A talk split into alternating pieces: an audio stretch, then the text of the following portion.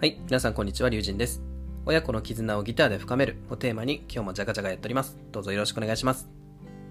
今日はクラブハウスをおすすめできない人の特徴3選というテーマで話をしていきたいと思います。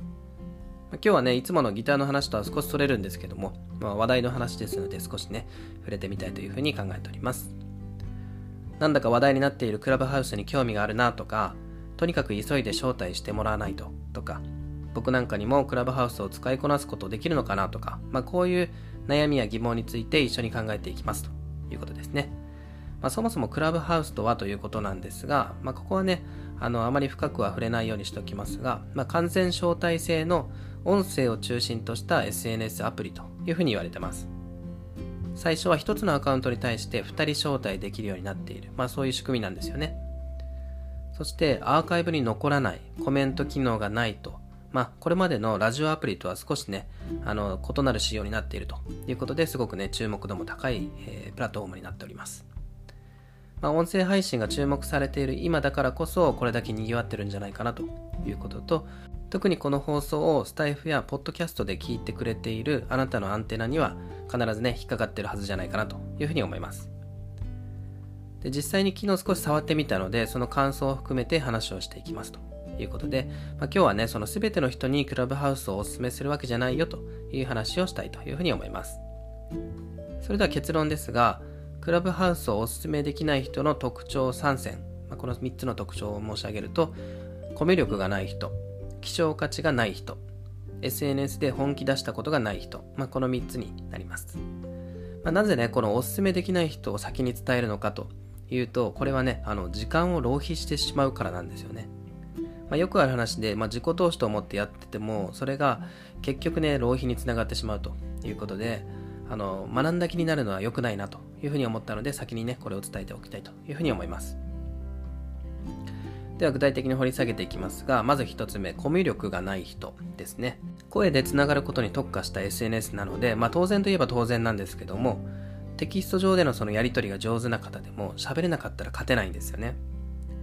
でここでそのコミュ力といってもただその話術に優れているっていうだけでもダメでこれはねなぜかというとその YouTube のような一人語りのものではないんですよね。そしてコミュ力といっても特に何が必要かというと、まあ、傾聴力とか質問力、まあ、個人的にはねこの辺が重要じゃないかなというふうに思います、ま、人の話をしっかりと聞くことができてそこに的確にツッコミを入れることができるという感じですね。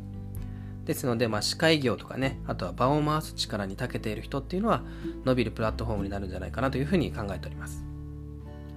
そして必ず一緒に話す相手がいるっていうのがクラブハウスの特徴なんですよね。まあ、一人ではそもそも配信ができないですし、まあ、これあのフィードに乗らないっていうことで、あの誰からもね注目されないので、誰かと一緒にあの場を盛り上げるという、まあ、そういう力が必要になるということになります。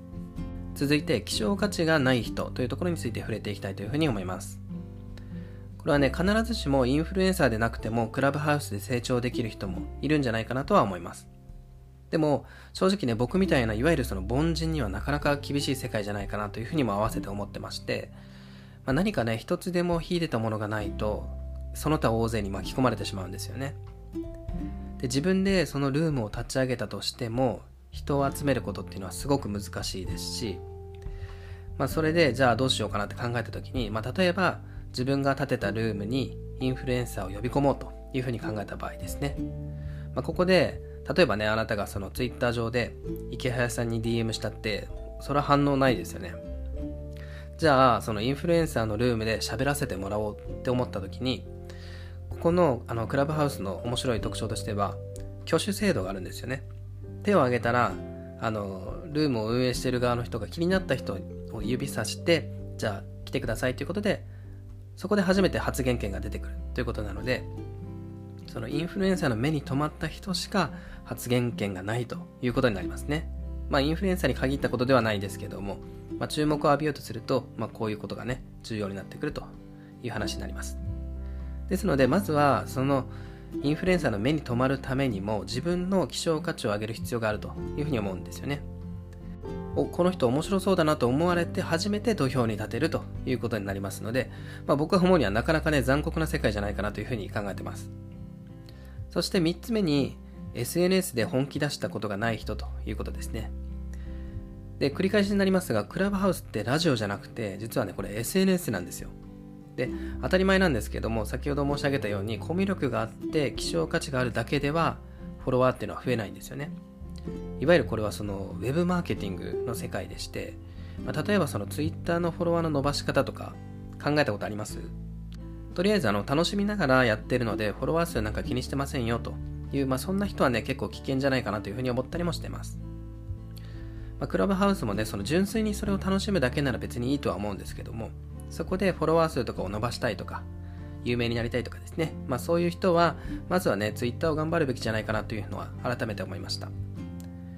まあ、なぜかというとその Twitter というのは伸ばし方っていうのがある程度確立してるんですよね。でそういう市場で頑張れていないのであればまだねその伸ばし方も不明瞭ではっきりしてないようなクラブハウスに飛び込んで伸びるわけないですよねということですね。これはね自分自身にも言い聞かせてることなので改めてね僕は Twitter の方頑張りたいなというふうに思った次第ですね。はいというわけで、えー、まとめに入りたいと思います、えー、クラブハウスをお勧めできない人の特徴3選ということで今日お話してみました。え、コミュ力がない人、希少価値がない人、SNS で本気出したことがない人というね、3つの特徴を挙げさせていただきました。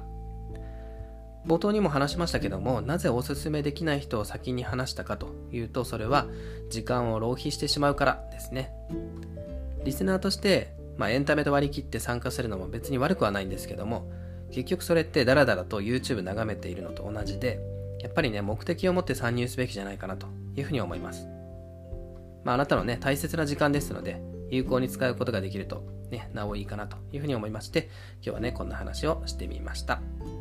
はい。というわけで今日はこの辺で終わりたいと思います。僕のチャンネルでは普段は、あの、親子の絆をギターで深めるということをテーマに、ギター初心者ならではの悩みですとか、育児や教育に関わるコンテンツを継続して配信しています。Twitter、ラジオ、YouTube、ブログと幅広くやっておりますので、ぜひよろしくお願いします。またこの放送が良ければ、高評価、チャンネル登録の方ぜひよろしくお願いしますということで、今日はね、話題のクラブハウス、これに触れてみましたということで、まあ、この後もね、少し、ま、クラブハウス絡みの、えー、内容もね、やっていきたいなというふうに思いますので、引き続きどうぞよろしくお願いします。それではこの辺で終わりたいと思います。以上、龍神でした。次の放送でお会いしましょう。バイバイ。